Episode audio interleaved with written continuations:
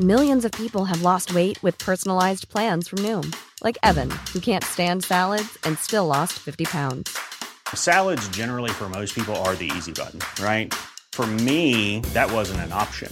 I never really was a salad guy. That's just not who I am. But Noom worked for me. Get your personalized plan today at Noom.com. Real Noom user compensated to provide their story. In four weeks, the typical Noom user can expect to lose one to two pounds per week. Individual results may vary.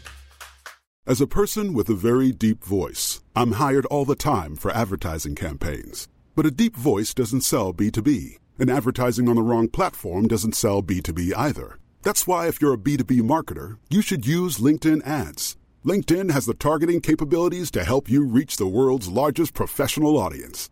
That's right, over 70 million decision makers all in one place. All the big wigs, then medium wigs, also small wigs who are on the path to becoming big wigs.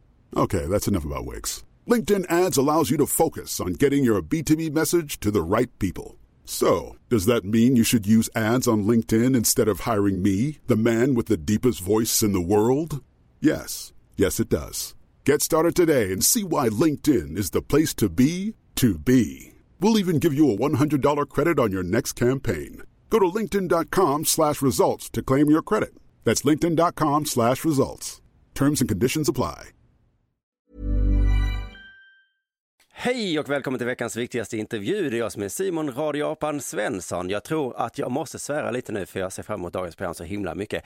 Helvete vad kul det här ska bli för jag sitter här med Henrik Torehammar och jag tänkte fråga honom vad han är för något egentligen. Varför han snuttifierar svensk debatt till ett barnprogram och varför han envisas med att vara kompis med alla politiker hela tiden. Och, vad sa du? Vet du inte vem Henrik Torehammar är? Nähä du, okidoki, dokidoki. Okej, vad ska vi göra? Ja, vi gör väl så att jag berättar det för dig. Det gör jag så gärna, det är ingen fara.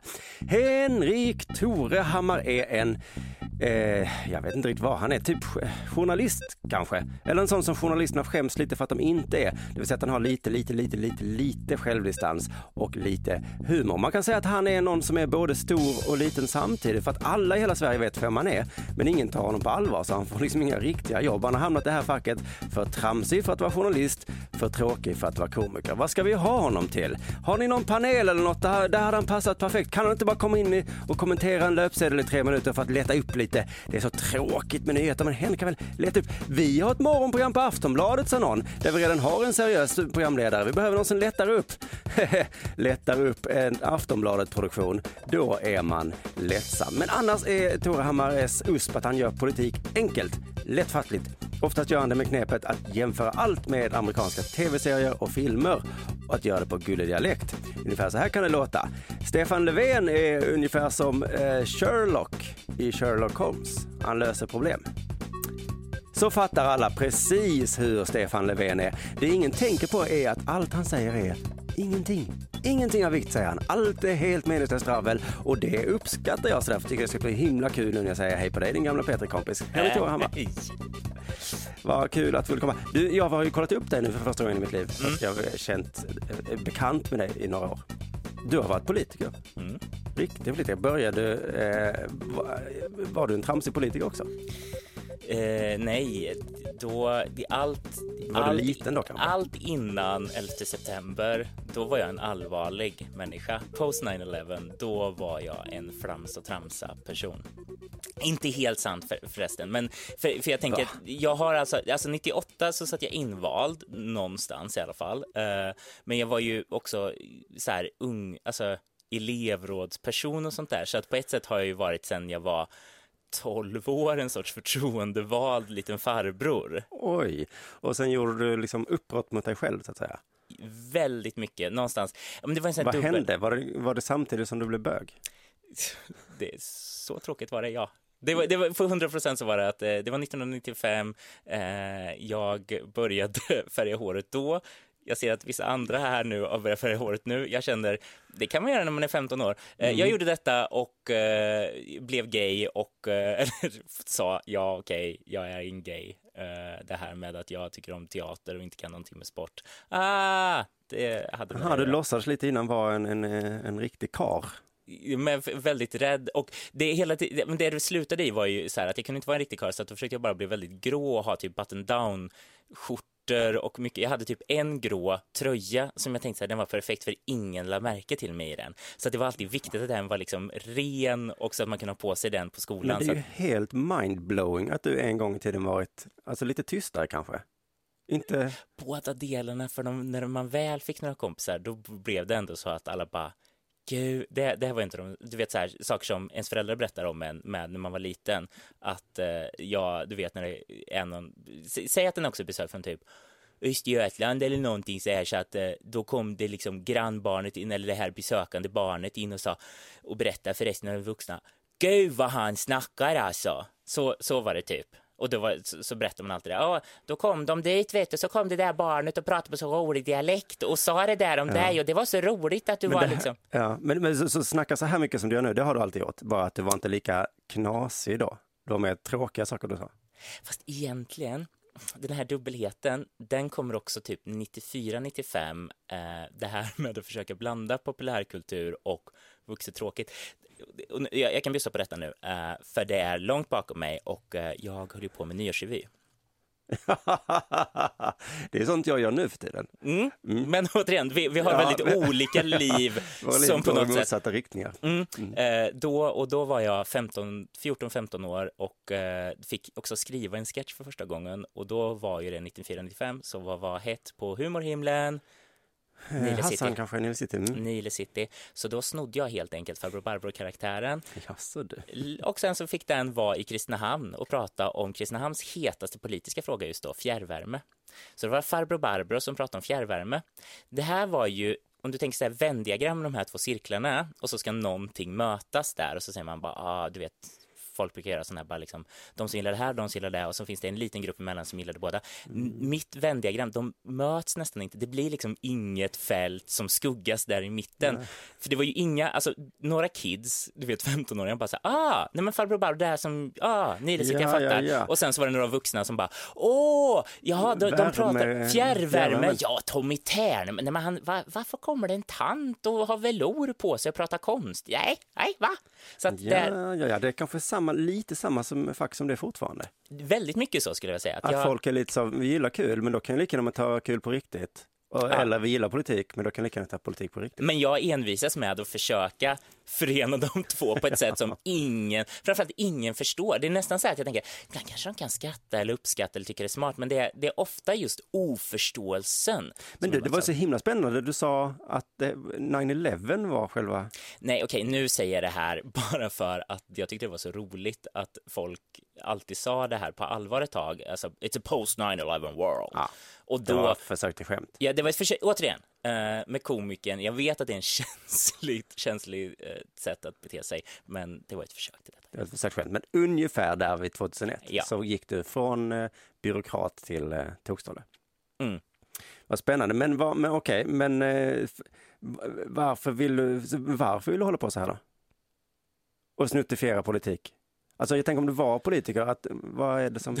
Men det är så tråkigt. Nej, men alltså, det, när jag var politiker, grejen var ju att det var ju en väldigt dålig politiker. Det är därför jag inte är en politiker idag. Kan man beskylla dig för att vara folkpartist fortfarande? Nej, Nej, det du är, kan man du är en annan människa Alltså, eh, på, eller på, på samma sätt som du kan, jag på säga att du kan beskylla Jonathan Unge för att vara jude, vilket jag insåg var en jättekonstig jämförelse eftersom bara, but he is very Jewish. Mm. Vad jag menade var att vissa kallar sig så kulturellt Jewish, Mm. liksom, eller kulturellt så här, att, att deras religion skulle ha någonting med, på något sätt, deras identitet, fast det är svagt, det är inte religiöst. Då tänker jag att jag är kulturell missionare, alltså missionsförbundare, Mm. eh, så vi kommer från en frikyrklig familj, eh, men också frikyrkliga småföretagare, och det här var ju själva basen för Folkpartiet förut, alltså Folkpartiet på landet, de som, var det de som kallades som frisinnade? Tror det, eh, hur som helst, här, typ innan 1910, 1920. Tok-kristna egenföretagare.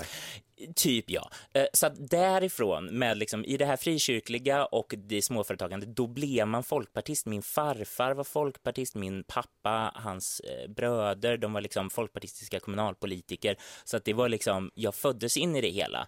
Eh, och sen så när jag var mitt i det hela så insåg jag väl att jag älskade ju det här med organisationen och att jag fick äntligen en plats och ingen skattade åt mig utan tyckte att det var roligt att jag var där. Men det har inte blivit problem i Sveriges Radio om man måste vara obunden sen då?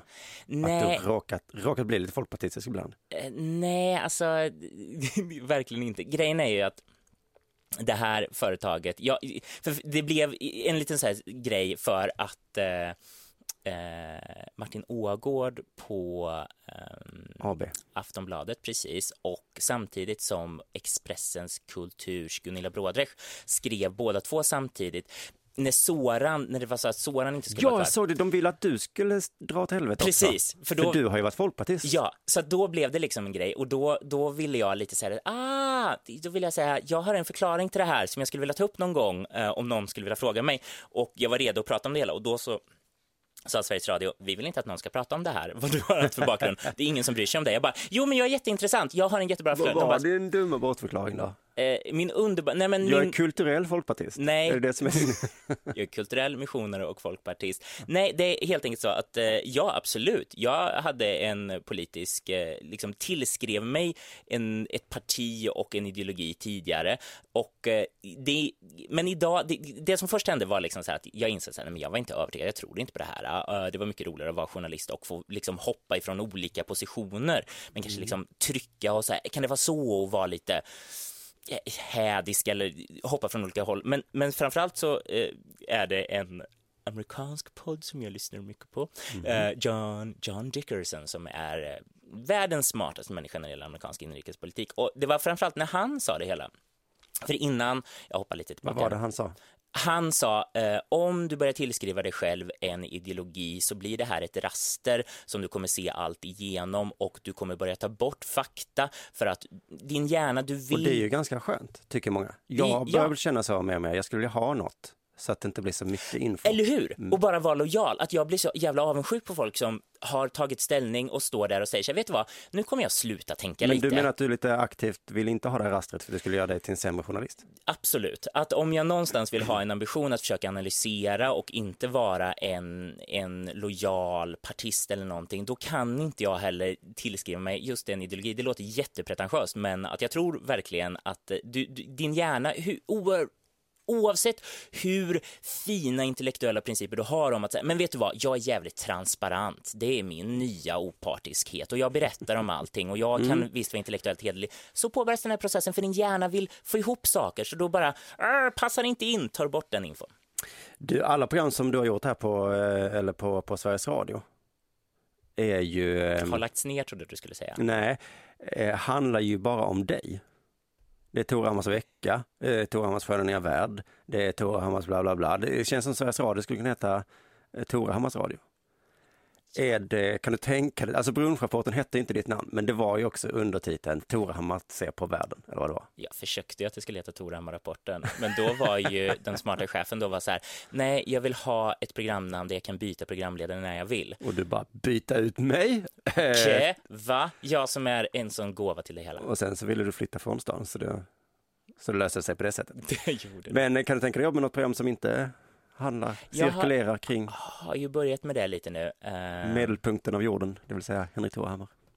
Vill också lägga till det hela att det finns också... Du har eh, börjat med det, sa du det? Ja, ett har- har börjat det. Eh, För jag vet att du håller på med just nu ett program som, nej det heter ju inte Torehammar, det heter Politiska spelet, men det är också mycket du. Det är mycket du, men det heter, faktiskt- det heter det politiska spelet. Det här, lite har varit grejen så här att det är också någon så här del av att man, man tror att man säger, ah, jag är Sveriges Radio, men nej, jag är faktiskt frilansare och ibland så eh, säger cheferna det är väldigt viktigt så här, du får inte bara jobba här, du måste göra massa olika saker. Och det måste väldigt vara tydligt att vi bara tar in dig för att göra de här sakerna, annars måste vi anställa dig. Och då blir det ganska viktigt också, nu låter det verkligen som jag skyller ifrån mig, men för deras sida att säga så att om vi kan säga att det här heter någonting med Torehammars, då kommer ju alla förstå, facket kommer inte bli arga Tar in dig. personalpolitik, ja. Det är den, den aspekten finns med också. Men just det politiska spelet, podden som vi gör, där, det var det ingenting med Torhammar, för där tänkte jag att det här ska just grejen vara det viktiga.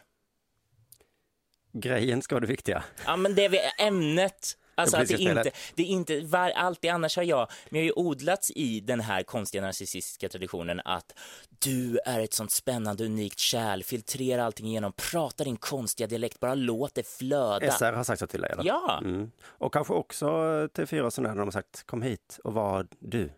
Ja, men lite så. Och sen så vet de aldrig vad de ska göra med mig, för det är lite mycket du. Ja, men för jag tänker hur, alltså är det så mediechefer ser dig, att du är en väldigt speciell person? Nu får du mig att låta på en, som en person som ska vara på institution. Och det tror jag Nej, men alltså, eller, kan, eller ser de att du faktiskt är en intelligent människa där bakom och kan använda det till något riktigt också? Lite både och, men jag, jag tror verkligen där att om vi pratar tillbaka till det här roliga vändiagrammet eh, med de två cirklarna som aldrig möts, det, att det blir, det, men det är svårt att placera mig. Jag, jag passar inte riktigt i de format som finns idag. Nej, men att det är så här, jag tycker om jättemycket skvaller och kul och För humor det var ju snack du, skulle bli, att du kanske skulle bli programledare för Kvällsöppet. Så. Nu kanske det blir Torhammar som du och sen så fick du istället, nej nu ska du stå och kolla Twitter. Den, ja, Och då känns det, jaha, är det det han kan? Den... Eh, Cissi Wallin och Torhammar kollar Twitter nu medan någon annan gör det där riktiga jobbet. jag tror aldrig jag var riktigt påtänkt för att bli en Okej. programledare där, men nej, nej men det, det var väl jättespännande och, och så fick vi sitta som någon sorts kungar utav internet. Precis, men du är väldigt eftertraktad menar du av, av folk som vill ha just det här, eh, något tokigt, men inte av de som vill ha något vanligt. Ja, nej, men, ibland tänker jag kanske att jag är så här journalisters favorit, att jag är väldigt mycket anpassat mig till just skråt, att jag pratar f- journalisters lingo, jag tycker väldigt mycket om mediakritiska saker, jag tycker om att bryta mot tonen vi har. Jag är inte superintresserad av den stora publiken. Jag tänker också att jag är så här en som många Alltså, jag tänker så här, kritiker kanske gillar mig, men du vet, det är inte, jag är inte en massans favvo. För jag tänker många gånger så är det liksom många, det, det är när man fick väldigt mycket reaktioner i början när man gjorde radio och när man någon enstaka gång har eh, varit på morgonpasset och vikarierat. God, the hate! Och Jaså? också på P1, de äldre människorna är ju väldigt aktiva på Facebook. Ja, just det, de har dykt upp väldigt mycket där. Okej, då kommer det the regular, men vad roligt det finns eh, journalisternas journalist. I eh, komikervärlden pratar vi ofta om komikernas komiker. Men är inte det en, är det, det tänker jag är en väldigt aktad, eh, fin eh, position att ha att vara komikernas komiker. Jo, fast å andra sidan får du, har du inga jobb och inga pengar. Nej, du får men- jobba som städare. Ja, fast, fast fortfarande att det är, liksom, det är något jävligt exklusivt. På något sätt att vara journalisternas journalist är någonting så smutsigt för det, det är liksom på något sätt, nej, det blir så introvert och hemskt och, och vi journalister finns ju till för att vi ska ge den stora massan det nyttiga som de inte förstod att de ville ha. Nej, just det, du har, ju, du, du har inte varit så smart för din egen skull kanske. Man kan säga. Att jobba dig för att bli en journalistens journalist som du inte vill vara. Nej, alltså, det, och förhoppningsvis, det här kanske är den mörka sidan av mig som säger det här, att eh, jag är så usel och så. Nej, men då annars kanske jag också gör någonting som är halvt rimligt att folk tycker, mm, rimligt vettig och intelligent människa som kan göra. Podden Politiska spelet, Ja. bättre än jag trodde. Tack! Det är det finaste du har sagt. Ja, men, men- jag är ju en sån som gillar det, det du gör oftast. Men jag blev, när jag såg att jag skulle ha en podd som heter Politiska spelet så blev jag så himla trött, för jag är så trött på det politiska spelet. Nej. Jag vill inte höra ett ord till om det. Varför kan man inte prata om det som är viktigt istället? För spelet, ba, spelet bakom Du ju- menar policyfrågorna, alltså själva sakfrågorna? Mm, för inte. att eh, ett väldigt få sakfrågor i Sverige som så här, alltså, nej men, Spelet är ju eh, Vita huset. Jag kan gå på House of Cards. Då får jag reda på spelet. mm, det, men det är ju spel, alltså, alltså makt, de, här sakerna, det, nu är det inte som att vi har helt hundraprocentigt kommit fram till vad vi ska göra i den här podden, men vad jag tänker att vi gör, det är just försöka prata mekanismer, hur funkar det egentligen bakom scenen, hur, hur gör Men professionella ingen människor? gör ju någonting annat. Om jag, till och med tidningen Fokus nu, det är ju spelet bakom. Ja, men bara, det är ju underbart. Jag tycker det är jättespännande. Ja, för er journalister kanske, det är det ni gillar mest verkar det som. Men vi människor som vill liksom läsa en tidning och nu vill jag veta hur det har gått för politiken. Och så är det så, ja idag hade Stefan en röd slips på sig. Det signalerade att han var ovän med Mikael Damberg. Alltså, men det skiter väl jag i. Men om, om det vore så att man har den här bilden, alltså bara, men tänk om någon bara sa någonting, jag vill göra det här policyförslaget Ja. och så lägger jag fram det för folket och så röstar de på det. Man bara, Ja. fast så fungerar det ju aldrig i tid. Du har till exempel partier emellan som har partikulturer, du har människor som har olika band emellan sig och då förstörs alla de här fina, fantastiska, ideella band. Liksom, det vore jättetrevligt om det vore så att du vet, det var ett barn som sa jag vill att vi ska rädda världen så nu ska vi ha en skatt på det här dumma till exempel. Och, Nu ska vi få bättre sjukvård. Vi höjer en skatt kanske, säger någon. Ja. Och eh, då säger man så här, Då bra, säger eller 23 dåligt. 000 ekonomer, ah, vad håller du på med din dumma jävel? Du har 8 miljarder lobbyister, du har 300 000, jag vill ha en ännu högre siffra, triljoner utav de här du vet intressegrupperna, så här, någon sorts, eh, åh, lantmännen, Så du menar att det är patientföreningen. omöjligt att prata om politik utan att prata om det politiska spelet? Ja, eftersom det är så saker händer och att det är liksom aldrig, alltså det, vi, det man skulle vilja var det här ytter, som, som vi hör i, idag till exempel satt jag och hade, vi råkade med två vänsterpartister och det var helt onödigt för de sa precis samma saker. Det som är viktigt med den här budgeten det är ju de här 300 kronorna som den fattiga mamman ska få. Nej men det som är viktigt med den här budgeten, man bara nej ni har precis repat så ni ska låta så här genuina och härliga och prata om den enskilda lilla mamman som är fattig som behöver de här 300 kronorna och, och jag vet inte ens, bryr ni er om den här frågan? Är, är det någonting ni brinner för? Vet ni bara att det är det mest insäljningsbara eller ni råkar ha lite förtroende när det gäller välfärdsfrågor så då försöker ni pusha dem. Jag är väldigt svårt att tro på deras genuina attityd där, politikerna. Ja, det är nog någonting som jag skulle intressera mig för. Får den verkligen 300 kronor mer? Fine. Och är det viktigt för den personen 300 kronor? Men det kanske sällan det är så. Det kanske bara för de extremt fattiga som just 300 kronor skulle betyda någonting. Och att det alltid är de där små siffrorna hela tiden. Ja, men ibland kan det, och sen kan det också vara på den andra sidan då att jo, fast de där 300 kronor som när vi pratade om skattesänkningar, ja, Mm. men oj, det blev lite andra saker som blev dyrare. Hur ser det ut i slutändan? Uh, Okej, allt är ett spel menar du. Det är ju fest, det är inte så konstigt egentligen att du har ett festligt program om politik. Det är ju ganska logiskt egentligen. Men att du har med dig de här två dinosaurierna, Furtenbach och Ramberg. Eh, alltså, men det du ju menar yvig och nörd?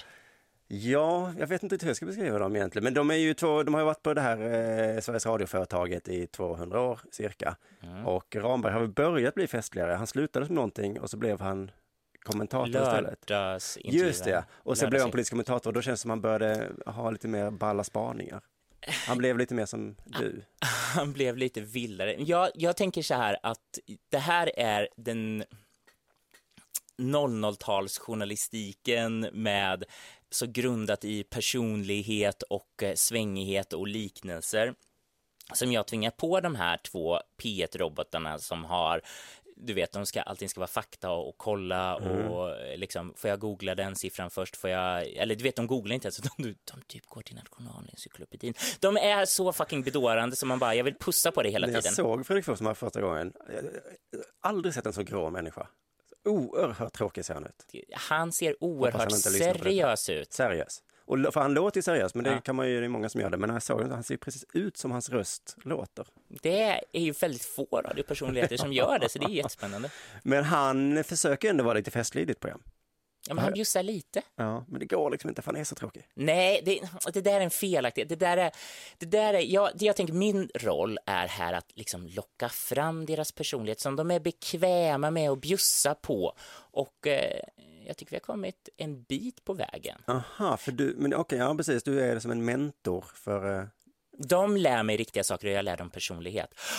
Är det inte som en high school-film att jag är den coola som lär de här smarta nördarna bara säga Do you know how we should party? Och sen så typ river jag av mig så visar att jag har en raffig klänning på mig sånt här under. Så är jag en tjej. Och så visar det sig att, eh, ja men precis, och sen har du blivit jätteduktig i slutet också. Men, men, men, men grejen med Sveriges Radio är väl just att, i alla fall P1, att eh, de inte ska ha så mycket personlighet. Mm. Jo, på ett sätt ja. Men... Så är det som att du tar av deras glasögon och så blir de för snygga för sitt eget bästa. ja, fast eller så kommer de älska så här, åh, jag älskar att få vara så komplex och mångfacetterad. Här inne i P1, robot, fakta, diten datten och sen i podden får jag balla ut och röka på och lyssna på 70-talsmusik. Det här låter ju så himla kul. Varför ska inte du få ha ett kul program om politik? Problemet är ju bara att varenda jävel i det här landet håller på att skämta om politik. Till och med Nöjesguiden håller på. Snu, liksom, politik, men skriv om ett jävla band eller en restaurang eller någonting. Ja, men då ska de skämta om politik.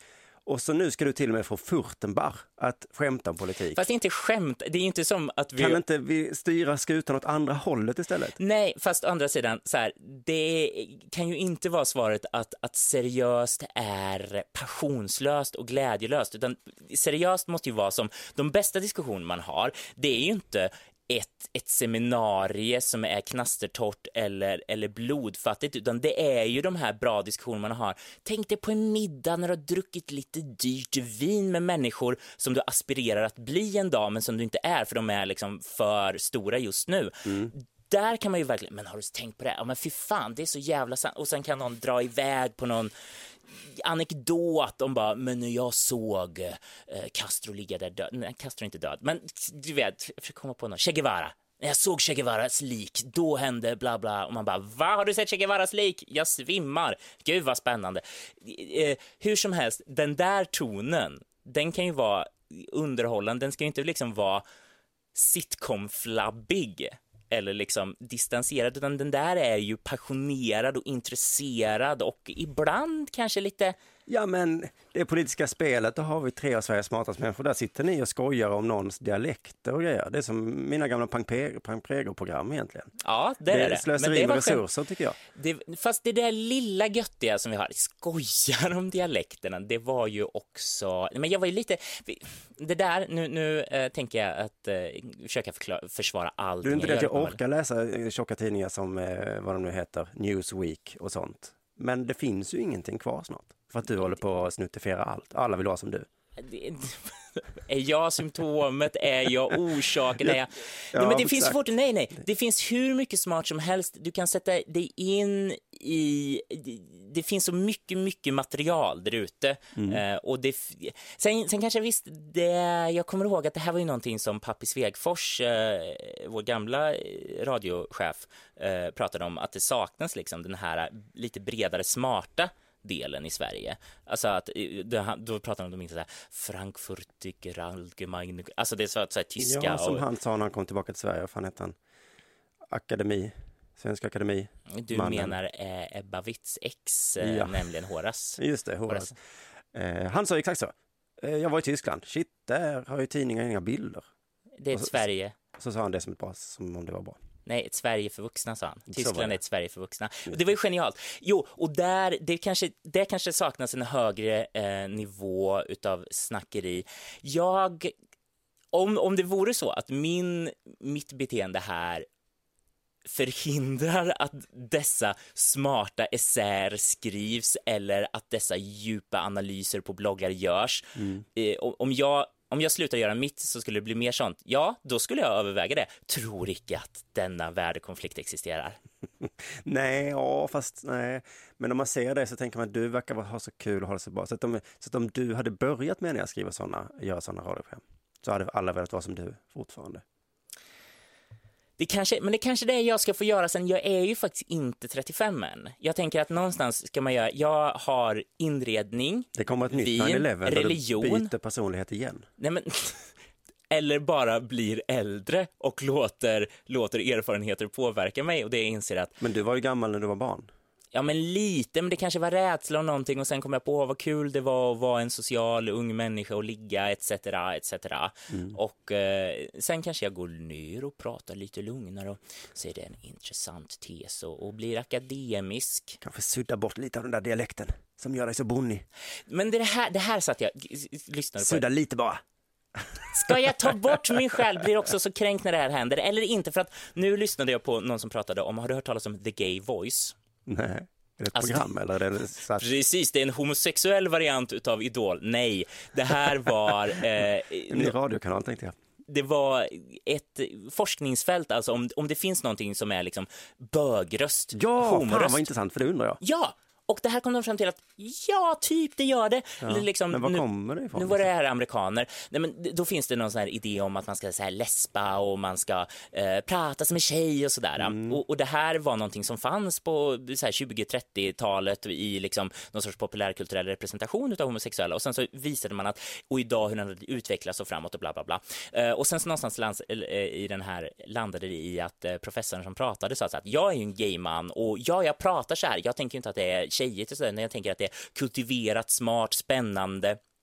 Man säger vissa S, man läspar faktiskt inte på S. Eh, men sen så också så, så motar jag det samtidigt för att man tänker med röst är performance. Du hela tiden försöker iscensätta någonting, du spelar en roll och samtidigt så pratar jag min bonniga Minnesota-dialekt för att jag ska liksom ha den här dubbelheten och, och där kände jag igen mig 100% att jag tänker lite stora ord och liksom intressant betoning eller något men samtidet så finns det här Kristinehamnska under mig som jag kan dra fram och götta mig Vadå, så med. att nu när vi sitter och pratar så, har, så är det en medvetenhet i ditt bakhuvud om hur du ska prata? Spelar en roll för dig? Ja. Shit vad galet. Jag kan inte kontrollera min röst så, Men samtidigt som mitt samtal. du gör. Ja, men inte samtidigt som jag ska sitta här och prata snabbt. Det kanske jag, ja, om jag för, har du förberett svaren på de här frågorna? Nej, men att du, hela livet är en scen och att man gör ett uppträdande. Ja, men det det, är är... men det är det som är det bögiga då kanske? Det kanske att ni tror är att ni är på scen hela tiden? Vi vet att vi är på scen hela tiden. Vi måste hela tiden hitta olika sätt att förhålla oss till er grabbar, er killar i någon sorts vit t-shirt Ja, det är inte det att homosexualiteten sitter liksom nära röstcentrat, utan det är snarare... Att det, Tänk om det är så roligt. Ja. Om de kom fram till att vara så här, den här genen påverkar så barnet kommer prata lite, ha lite mer exakt betoning. ja, just det. Eh, I talspråk kallar vi det lite bögigt. Mm, exakt betoning är... Jag hoppas att du kan få en sån här identitetspolitisk attack någon gång på dig. Det vore så roligt. Vad har jag ide- identitetspolitiskt attackerat dig? Nej, men det, det att man får, jag tror inte ens, eftersom du inte är en gay får inte du säga att jag pratar bögigt. Det är på den Aha. nivån nu för tiden. Just nej, det får, jaha, att jag får det efter detta ja. Ja. Ja, men det var meningen att jag, att jag, att jag provocerar lite. Det är ingen som bryr sig om mig. Ingen blir någonsin arg på att jag gör. Hashtag kränkt. Men du, eh, man kan Say hello to a new era of mental health care. Cerebral is here to help you achieve your mental wellness goals with professional therapy and medication management support. 100% online. You'll experience the all new Cerebral Way, an innovative approach to mental wellness designed around you. You'll get a personalized treatment plan from a therapist, prescriber, or both in a safe and judgment free space. Your Cerebral therapist or prescriber will outline a customized plan with clear milestones along the way so you can get to feeling your best. With Cerebral, you're not alone in your mental health journey. We're here to empower you to live a fulfilling life. So take that first step towards a brighter future and sign up today at cerebral.com slash podcast and use code ACAST to get 15% off your first month. Offer only valid on monthly plans. Other exclusions may apply. Offer ends July 31st, 2024. See site for details. As a person with a very deep voice, I'm hired all the time for advertising campaigns. But a deep voice doesn't sell B2B, and advertising on the wrong platform doesn't sell B2B either. That's why, if you're a B2B marketer, you should use LinkedIn ads. LinkedIn has the targeting capabilities to help you reach the world's largest professional audience. That's right, over 70 million decision makers all in one place. All the big wigs, then medium wigs, also small wigs who are on the path to becoming big wigs. Okay, that's enough about wigs. LinkedIn ads allows you to focus on getting your B2B message to the right people. So, does that mean you should use ads on LinkedIn instead of hiring me, the man with the deepest voice in the world? Yes. Yes, it does. Get started today and see why LinkedIn is the place to be to be. We'll even give you a $100 credit on your next campaign. Go to linkedin.com slash results to claim your credit. That's linkedin.com slash results. Terms and conditions apply. Ryan Reynolds here from Mint Mobile. With the price of just about everything going up during inflation, we thought we'd bring our prices down. So to help us, we brought in a reverse auctioneer, which is apparently a thing. Mint Mobile unlimited premium wireless. Ready to get 30, 30, bit to get 30, bit to get 20, 20, 20, bit to get 20, 20, bit to get 15, 15, 15, 15 just 15 bucks a month. So, Give it a try at mintmobile.com slash switch. $45 upfront for three months plus taxes and fees. Promo rate for new customers for limited time. Unlimited more than 40 gigabytes per month. Slows. Full terms at mintmobile.com. Nu ska jag attackera på ett annat sätt då. Man kan undra om du kanske egentligen, du har varit inne på det lite, men om du egentligen kanske hellre hade velat vara komiker då? Ja, om det inte var så att jag är så oerhört självmedveten. Så dels att jag kommer ihåg eh, på början, slutet av 00-talet, hur det var verkligen det obligatoriska i mediasvängen att eh, jag vill bli ståuppkomiker. Hur gör jag? From, from raw to raw, from fresh Oj, to det där har raw. jag aldrig varit med. Ja. Nej, okej. Det, det här, jag uppfattade det som att det var en sån grej, för att ibland så tänkte jag så här bara, men jag kan ju få folk att flabba lite, jag, jag kanske kan bli en komiker. Så Mm. tänkte jag, och sen så hörde jag tusen andra personer som gjorde det här och då blev inte jag inspirerad av det Nej, där, det utan då kände jag att det blev, gud vad pinsamt, varför ska alla hålla på med det här? Ehm, så att, ja, men jag, jag tror att jag, jag tycker om att vara den här konstiga platsen där ingen förstår mig. Jag får vara lite smart, jag får vara lite rolig. Mm. Okej, du, du, är- nu sitter i en trygg zon, kan man säga. Ja. Mm. Det skulle vara lite för läskigt att ta steget ut och bli komiker. Men för jag blev lite förvånad när du skrev i Expressen då om att du, eh, vad var det du skrev där, att det går inte att få någon svensk Jon Stewart för att Ah. du har försökt det. Tänkte, va? Har du försökt det? Oj, oj, oj. För du det är ju inte rolig, rolig. Du är precis som du säger, du är rolig för att vara journalist, men inte, du är lite roligare än Mats Knutsson. Ja, den där meningen, formuleringen came back to the ass kan man säga. Eh, Ja, men visst var det lite förmätet? Så Det var Sverige kommer aldrig få en Jon Stewart. Jag vet, för jag har själv försökt. Nej. Nu var det exakt Ja. citat där. Jag, Jag vet, vet. för jag har själv försökt. jag, får, jag får skylla att de redigerade bort hela min sentens. Hur var jag egentligen menar? Nej, men vad jag menade egentligen med hela den där var Mm. ju att faktiskt, om vi fokuserar väldigt mycket på Jon Stewart som vi båda två älskar Mm. och högaktar, tycker är väldigt, eh, har gjort ett fantastiskt arbete de senaste 20 åren. Mm. Det är inte bara du och jag, det är jättemånga som gör det också. Mm. Hela världen, ja. Eh, och, men jag tänker ju, min poäng någonstans där var att eh, det här var någonting, åh man vad spännande, ungdomar bryr sig om eh, eh, nyheter när det är paketerat som satir. Men då tänkte jag så att ja, fast det handlar så mycket om hur uppfuckat USA är, att det finns så mycket stora saker som du kan prata om. Att liksom, ironi och sarkasm blir den rimliga responsen på ett uppfuckat samhälle. I Sverige är vi inte, vi har inte varit så uppfuckade hittills i alla fall, att, att den här ironiska posen eller den här liksom, Men exakt, det funkar för, inte för riktigt. det, för det eh, vi, jag, när jag hakar upp mig var det kanske att vi har olika definitioner på vad en svensk Jon Stewart är. Mm. Eh, vad var det du menar då, att det är någon som kommer få ungdomar att kolla på nyheter? Jag tror att... att, Men för det har vi väl egentligen i Tankesmedjan, Lilla Drevet och sådär? Jag har inte tv kanske, men... Nej, alltså, fast jag tänker så här att det, det är på något sätt så här att Jon Stewarts storhet, storhet har varit att folk har varit så cyniska att liksom de smarta människorna säger, vet du vad, jag ger upp på politiken och samhället för det är så vidrigt och jag kan inte lita på eh, de vanliga medierna, de bevakar inte på ett rimligt sätt här. Och sen så såg jag det här och väckte så bara wow, det här är stort och smart och det här är liksom intelligent. I så fall tror jag att vi har framför oss en eh, sverigedemokratisk eh, Jon Stewart framför oss snart. Ja, För fast det är de som inte litar på medierna. Nej, precis. Men då kommer du till den andra poängen att där, den, eh, den sensibiliteten kan du inte använda på pop, högerpopulism. Den är väldigt svårt. Alltså varje gång högerpopulismen försöker, liksom, har du sett det här när Fox News försökte göra satir?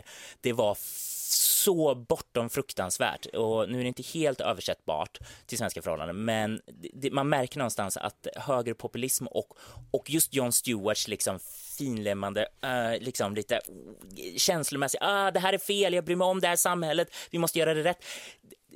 Det funkar inte på den sidan. Men du tror inte att det går att översätta till Sverige?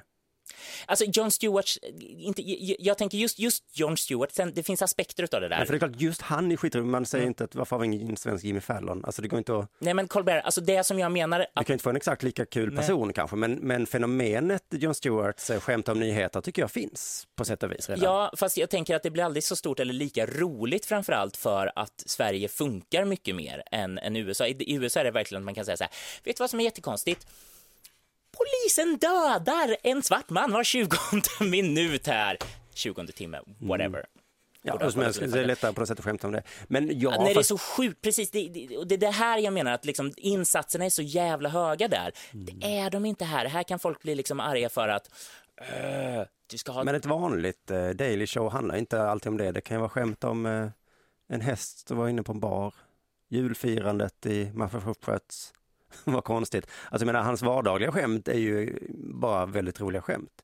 Sen då Ja. och då så dyker det upp Jo, sådana stora politiska skandaler Ja, som vi kanske inte får Absolut. här. Nej, och, och grejen är väl så här att det, det funkar ju ofta Jon Stewart på två nivåer och absolut, det vanliga skämteriet, höhöigt, det tycker jag absolut, det funkar här i Sverige och det finns och det kan man göra. Mm. Det jag tycker är storslaget, det är ju liksom att det här är ju inte dumb asses som gör det, utan deras, deras referenser är ju liksom på så många nivåer till exempel. Jag försöker komma på något bra skämt, men att det är ofta någonting som bara, okej, du måste ju verkligen ha en rätt hög akademisk utbildning för att fatta hur jävla roligt det där var eller hur många saker det blickade åt eller hur, vilken perfekt liksom just, att just till exempel ha media som främsta satirobjekt.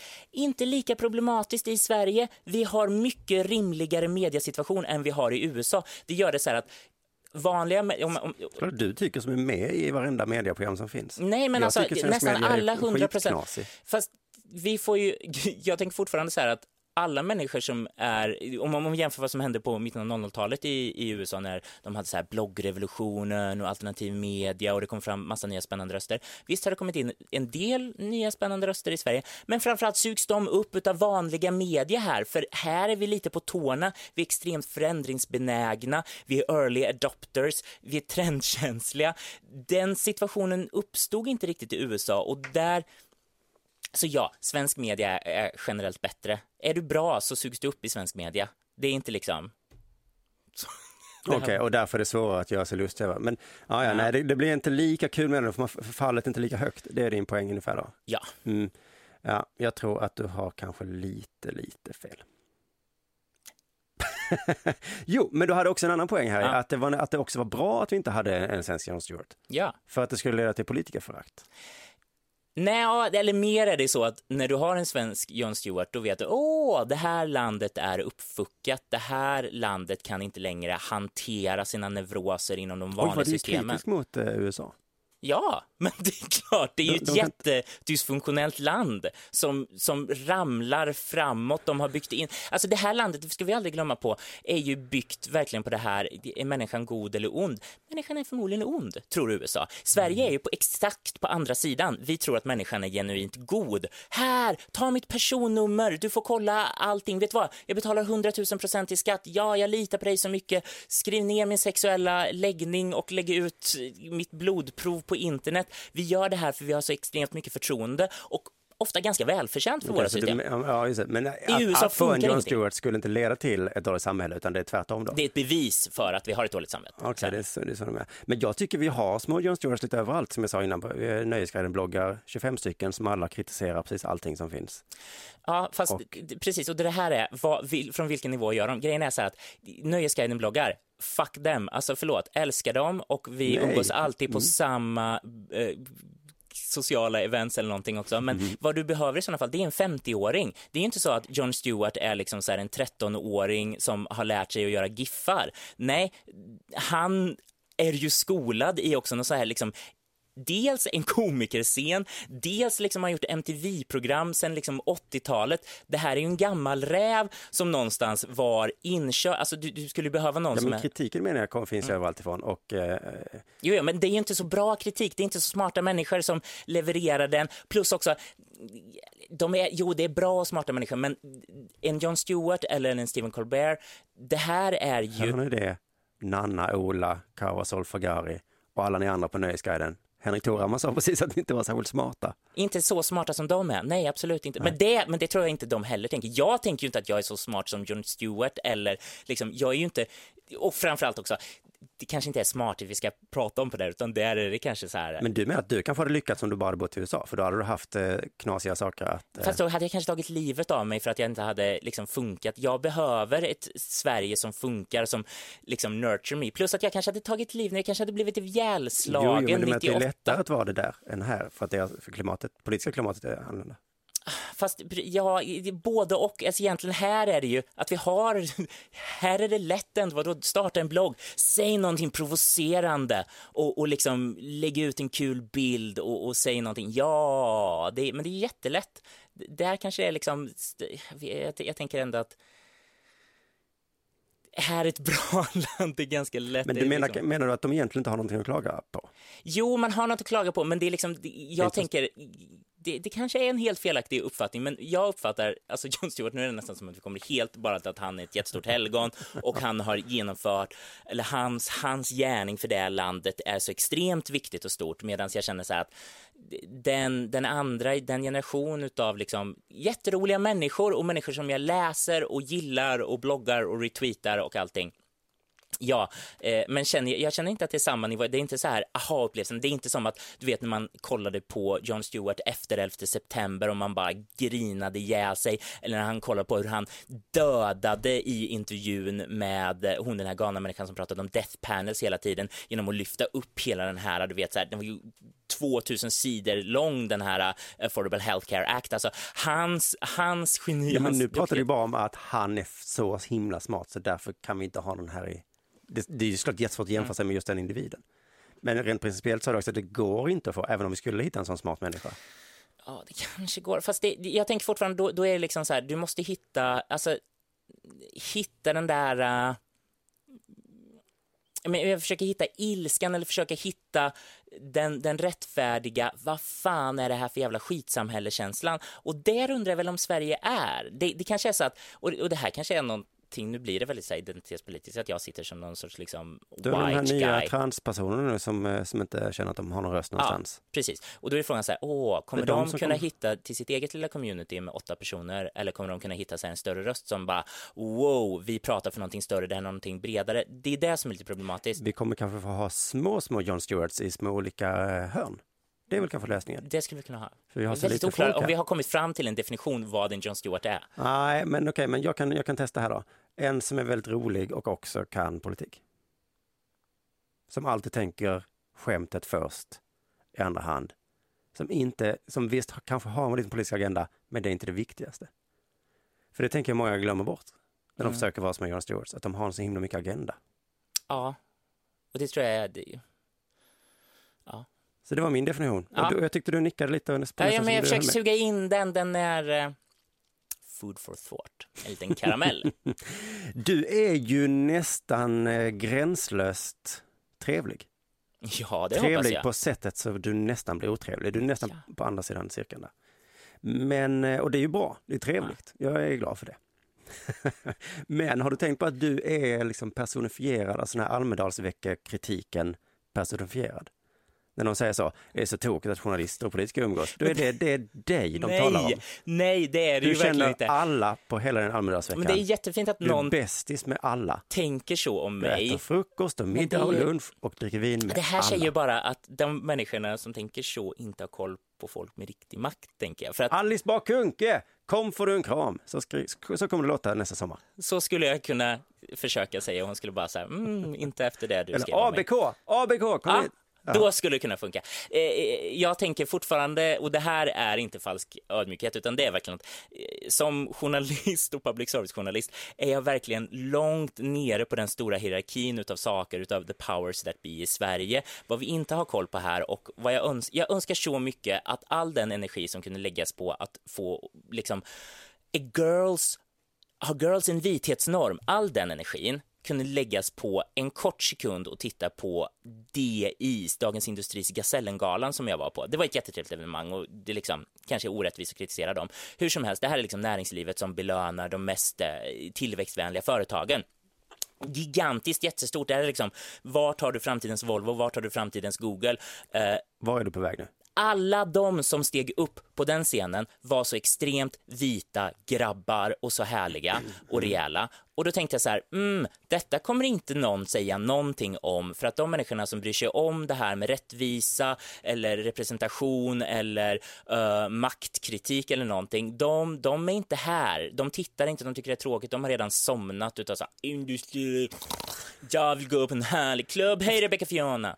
Jag förstår bara inte vad det har med saken att göra. Därför att jag menar att om man kritiserar mig för att vara en del utav liksom en slimy, obehaglig del utav hur eh, man gifter ihop eh, Journalism och politik. Ja, så tycker jag att jag är ett sånt konstigt mål för det. För att du har inte så stor makt. Jag har inte så stor makt, jag är inte liksom så där inne. Ka- Visst, kanske någon sverigedemokrat skulle kunna säga så här, ah, den där gejen som ska hålla på och eh, det är liksom, det är någonting, han, han är på liksom, han får licenspengar för att spy ut sin sodomitpropaganda och Jo, men innan sa du Där. att du lite medvetet inte ville ha åsikter för, då, för det skulle hjälpa dig i jobbet som journalist. Men skulle det inte också hjälpa dig i jobbet som journalist att inte stå och vara kompis med en massa i maktens korridorer? Men båda delarna, alltså, det, det, är liksom, det, det beror ju på vad man är. Det, jag är ju inte en grävande journalist. Där, jag, är ju inte, jag, jag har väl väldigt svårt att liksom ha liksom förhållit mig till, särskilt när man kommer från Göteborg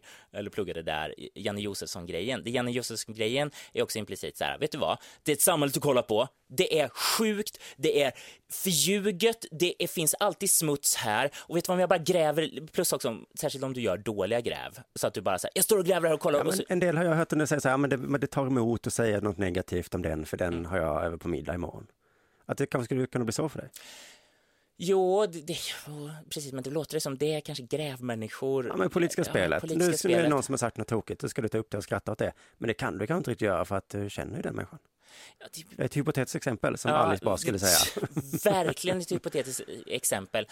Ja, hittills tänker jag nog mer att jag... eh, det, det kanske, jag, jag försöker vara väldigt öppen och säga så att åh, det kan finnas korruption och konst, konstiga aspekter där. Eh, men jag tänker ju att jag framförallt försöker vara väldigt öppen med att, att jag inte liksom har, och det är ju en skillnad på tidigare generationer, hur du är off-air och on-air, utan det är liksom, som jag är på Twitter är jag i verkligheten också. Som jag lägger ut på Instagram, det är inte massa olika aspekter utav, eller det är massa olika aspekter den här typiska bögarna, can't turn it off. Liksom. Ja, och det är det det handlar om, Mm. och där slutar vi igen. Nej, men eh, och den i, i på något sätt att försöka, och det är ju någon sorts liksom idén om transparensen, eller att där är Okej, men så du ser inte det som ett problem att man umgås med, med de som man ska typ granska, om vi säger att det är det du gör? Nej, alltså... För det är inte det som är, du tycker inte att det är ditt jobb? Nej, jag tror inte att... Jag tror inte kommentera det? Ja, men ty- kom, kommentera, förklara, tänker jag kanske mer. Alltså granska. Det, nej, det är inte, har ju inte varit min arbetsbeskrivning så här att gå och gräva upp de här historierna om eh, saker och ting, utan jag tänker ju mer att i sådana fall det ännu mer pretentiösare, liksom folkbildande eller förklara, förstå processerna, vem har makt, hur fungerar saker, ställ kritiska frågor, försök att vända på saker och ting, försök vara intressant, försök vara liksom intellektuellt stimulerande. Så Ja, så det kanske till och med lättare om du känner, eh, Jag känner smarta, roliga människor.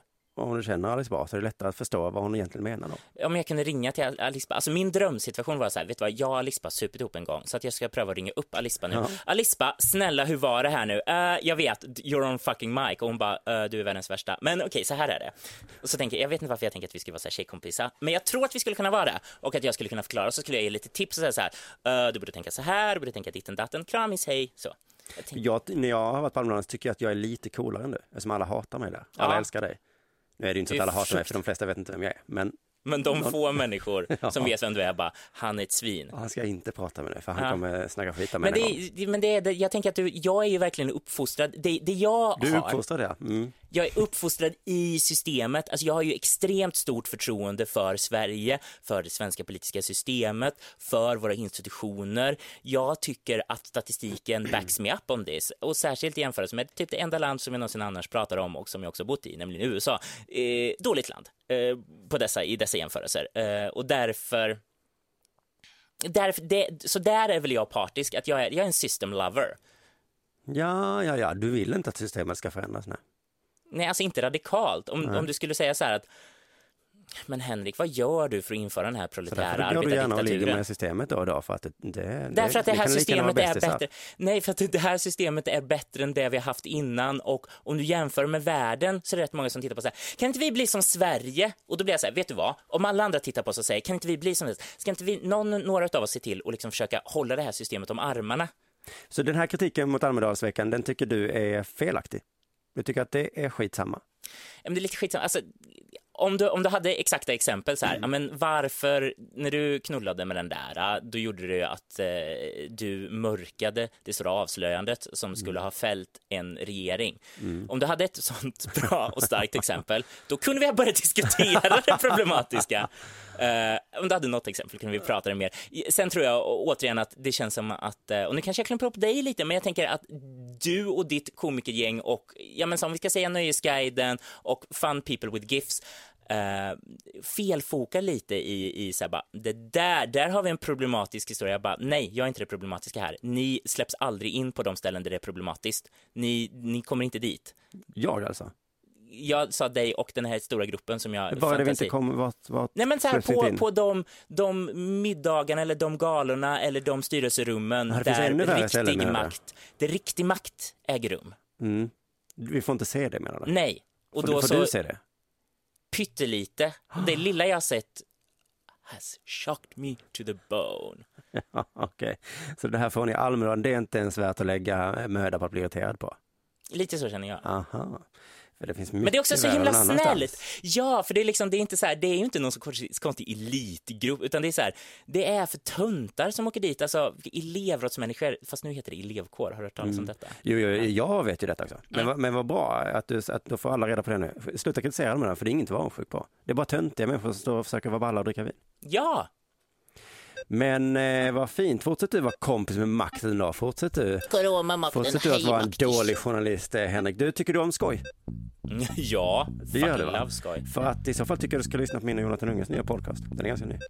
Har du gjort det? Nej, Eh, Della Sport heter den. va? Della Sport. Det här låter som att det har att göra med sport. Den är till för alla som älskar och eller hatar sport. Okej, det här kan locka mig, för det är, jag hamnar i en av de kategorierna. Ja, du gör det va? Eh, och, Det roliga eh, var att jag ville kast, dra av mig min vigselring och kasta den på dig när du sa sport. Det väcker sådana starka känslor hos mig. Men då tycker jag, då, då är den podcasten eh, bara till för dig. Eh, och alla du som lyssnar, du kan också lyssna på den om du vill. Och om du är en av de två kategorierna. Eh, du hittar den var där du hittar podcast. Nu säger vi tack och jag för idag tycker jag Henrik. Oj. Tack för att du lyssnade. Och du som lyssnar, du får jättegärna stänga av nu för att nu blir det inte mer.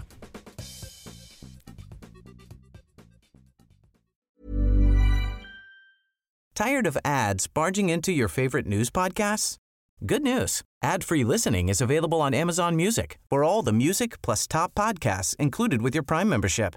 Stay up to date on everything newsworthy by downloading the Amazon Music app for free or go to amazon.com slash news ad free. That's amazon.com slash news ad free to catch up on the latest episodes without the ads.